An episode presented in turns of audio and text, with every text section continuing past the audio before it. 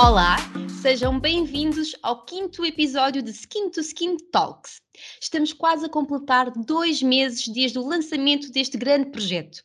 No dia 10 de março lançámos o primeiro episódio, que obviamente por ter sido o primeiro foi um episódio muito especial para nós. Hoje, quase a completarmos dois meses, decidimos fazer um episódio semelhante ao primeiro, mas completamente dedicado à proteção solar. Passo a explicar. Vamos manter a temática dos mitos, mas desta vez com foco total na proteção contra a radiação solar. Assim, trazemos como tema do quinto episódio mitos da proteção solar. Existem realmente muitos mitos sobre dermocosmética, mas a verdade é que grande parte deles está associado ao tema que vos trazemos hoje. E por isso Tal como no primeiro episódio deste projeto, fizemos uma seleção dos mitos que achámos mais interessantes desmistificar e também mais controversos. Escolhemos então cinco mitos para esclarecer por que são mitos e não verdades, mas vamos aproveitar todas as explicações para fornecer o máximo de informação sobre o impacto da radiação solar na nossa pele. Até porque acreditamos que este é um tema que deve estar presente em todos os nossos ouvintes de forma clara e objetiva. Estão prontos para começarmos?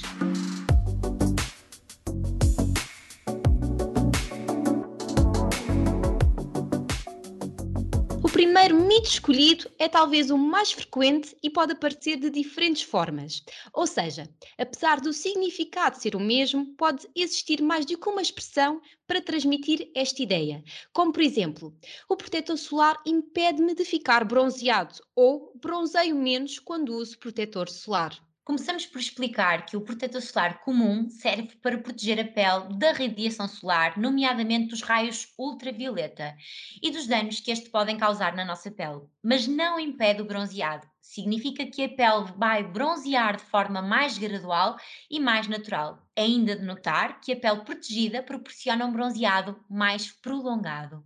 Já que estamos a tocar neste ponto, podíamos aproveitar para esclarecer que a radiação ultravioleta está dividida em três frações: UVA, UVB e UVC. Os UVC não atingem a Terra, são bloqueados pela camada de ozono. No entanto, a radiação UVA e UVB, estas sim atingem a Terra e também a nossa pele.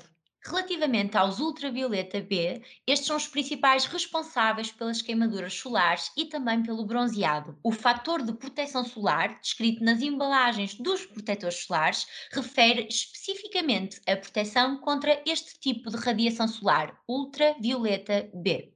Mas voltando à questão inicial, não usar protetor com o objetivo de ficar bronzeado de forma mais rápida pode representar um perigo muito grande para a saúde. Os raios solares estão cada vez mais agressivos, são capazes de danificar a estrutura da nossa pele, como as fibras de colagênio, produzir queimaduras graves e são os principais responsáveis por provocar cancro cutâneo. Por isso, em conclusão, mesmo que pretenda ficar bronzeado, coloque sempre proteção solar. Vai ficar com um bronzeado mais saudável, mais natural e principalmente mais duradouro. Mas mais importante que tudo, ao colocar protetor solar, está a proteger a pele de queimaduras e eritemas solares, do fotoenvelhecimento e inclusive está a prevenir de danos a longo prazo que podem levar ao desenvolvimento de cancros cutâneos como segundo escolhido outro mito que infelizmente ainda é muito comum. Em dias nublados ou dias de chuva, não é necessário usar proteção solar. Aqui, antes de explicar o porquê desta frase ser um mito, importa realçar que a proteção solar é necessária todos os dias do ano, faça chuva ou faça sol. As nuvens filtram apenas uma parte da radiação solar, ou seja, a pele continua exposta aos raios UVA quando está nublado. Tal como indicamos na questão anterior, os ultravioleta A conseguem penetrar na nossa pele, neste caso até de forma mais profunda do que os ultravioleta B. Quero aproveitar para mencionar que, ao contrário dos ultravioleta B, que a intensidade varia com a época do ano, dia, hora e o local, os ultravioleta A estão presentes o ano inteiro na mesma intensidade. Também muito importante informar que os raios UVA ou ultravioleta A, por serem mais resistentes, conseguem atravessar nuvens e até mesmo o vidro das nossas janelas. E é exatamente por estes motivos que, qualquer que seja a estação do ano, haja chuva, sol ou nevoeiro, estejamos em casa, no carro ou até mesmo no trabalho, a proteção solar é crucial. Outro dado importante, ainda sobre os raios ultravioleta A, é esclarecer que esta radiação é a principal responsável pelo fotoenvelhecimento da pele, por intolerâncias ao sol, por pigmentação acentuada, ou seja, manchas escuras e situações de melasma, e ainda pelo desenvolvimento de cancros de pele.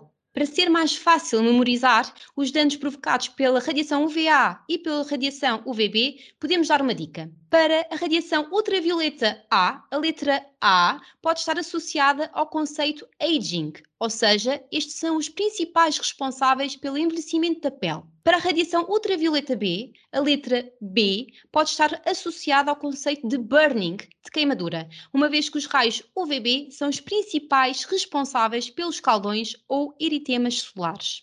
Para terminar e concluir a explicação sobre este segundo mito, a proteção solar é importante todo o ano, independentemente se está sol, chuva ou nevoeiro.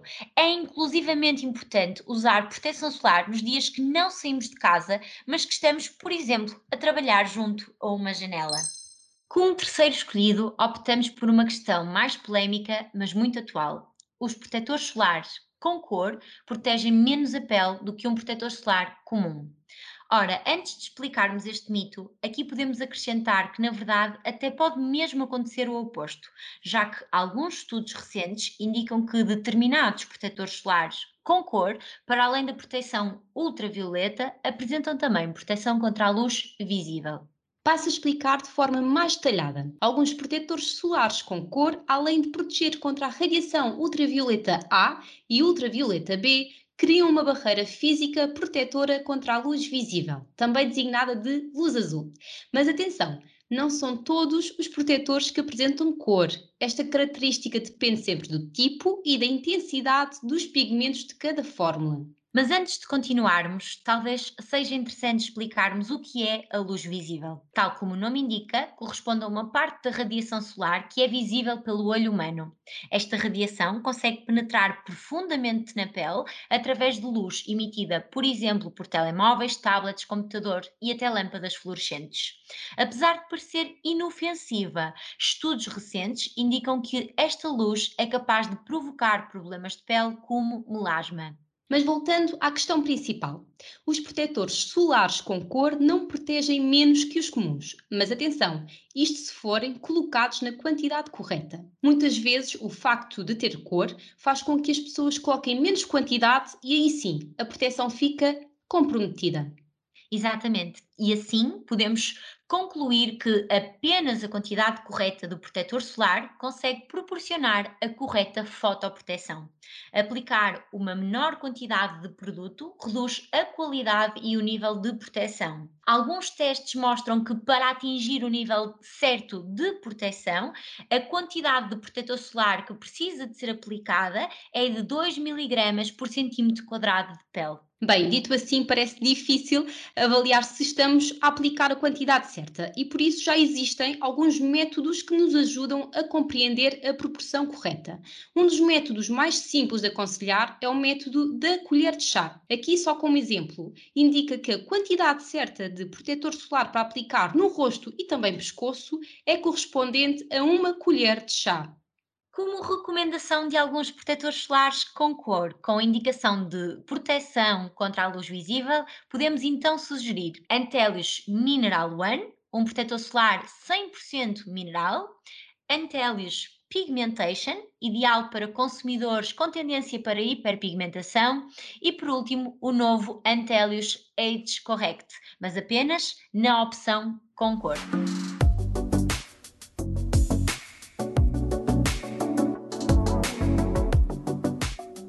Passamos então para o quarto mito selecionado, também ele um pouco controverso. Com o protetor solar não obtenho vitamina D. A verdade é que a vitamina D pode ser obtida através da alimentação, mas também pode ser produzida pelo nosso organismo pela exposição solar. Esta última depende de vários fatores, como a estação do ano, hora do dia, superfície corporal exposta, idade, índice de massa corporal e também do uso de protetor solar. Para produzir vitamina D, há quem defenda que o ideal é expor-se ao sol durante 10 a 15 minutos por dia, com cerca de 30% da superfície corporal exposta ao sol. Por outro lado, a obtenção de vitamina D através da alimentação é limitada, isto porque há poucos alimentos realmente ricos nesta vitamina. Assim, o uso de proteção solar é apontado como um possível responsável pelo agravamento do déficit de vitamina D na população.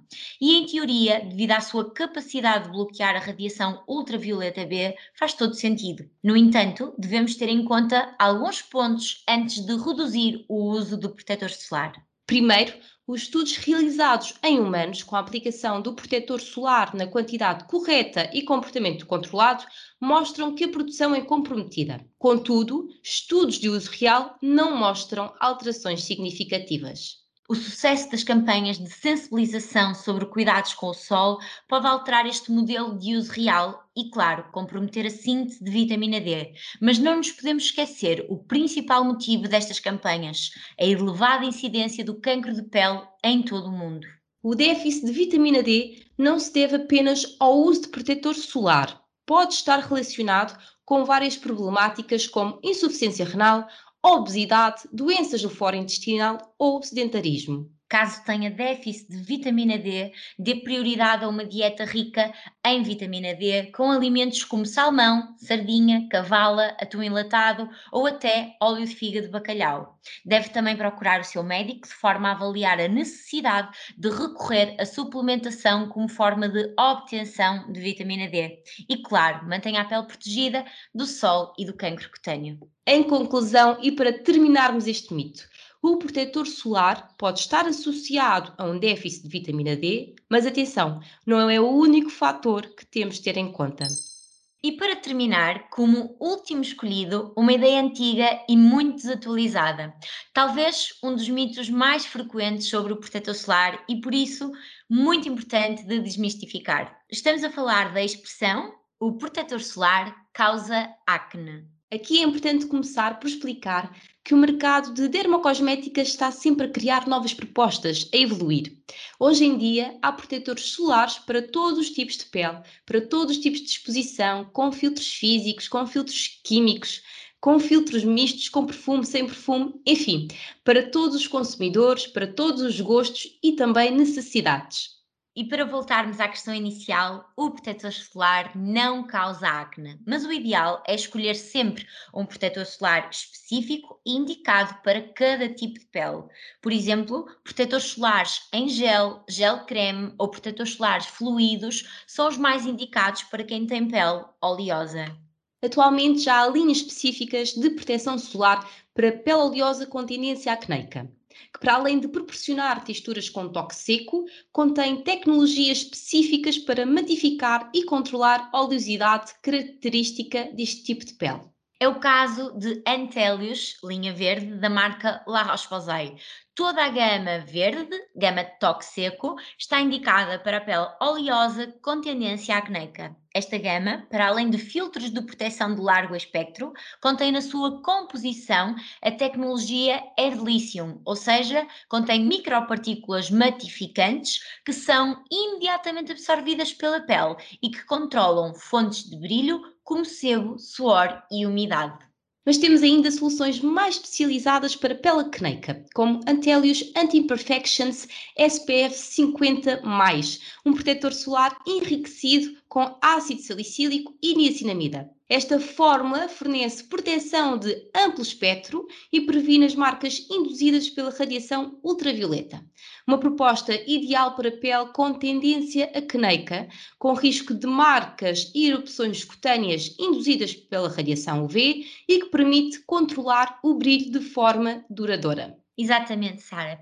E aqui também um ponto para chamarmos a atenção dos nossos uh, ouvintes. Expor a pele ao sol sem proteção solar não vai necessariamente ajudar a melhorar a pele oleosa com tendência acneica. A curto prazo pode realmente dar essa sensação, mas a longo prazo pode piorar a condição e levar a casos de hiperpigmentação pós-inflamatória. E assim chegamos ao fim do quinto episódio. E já sabem, podem acompanhar a nossa página de Instagram, skintoskin.ca, para mais informação e conteúdos sobre dermocosmética. Encontramos-nos no sexto episódio. Contamos consigo!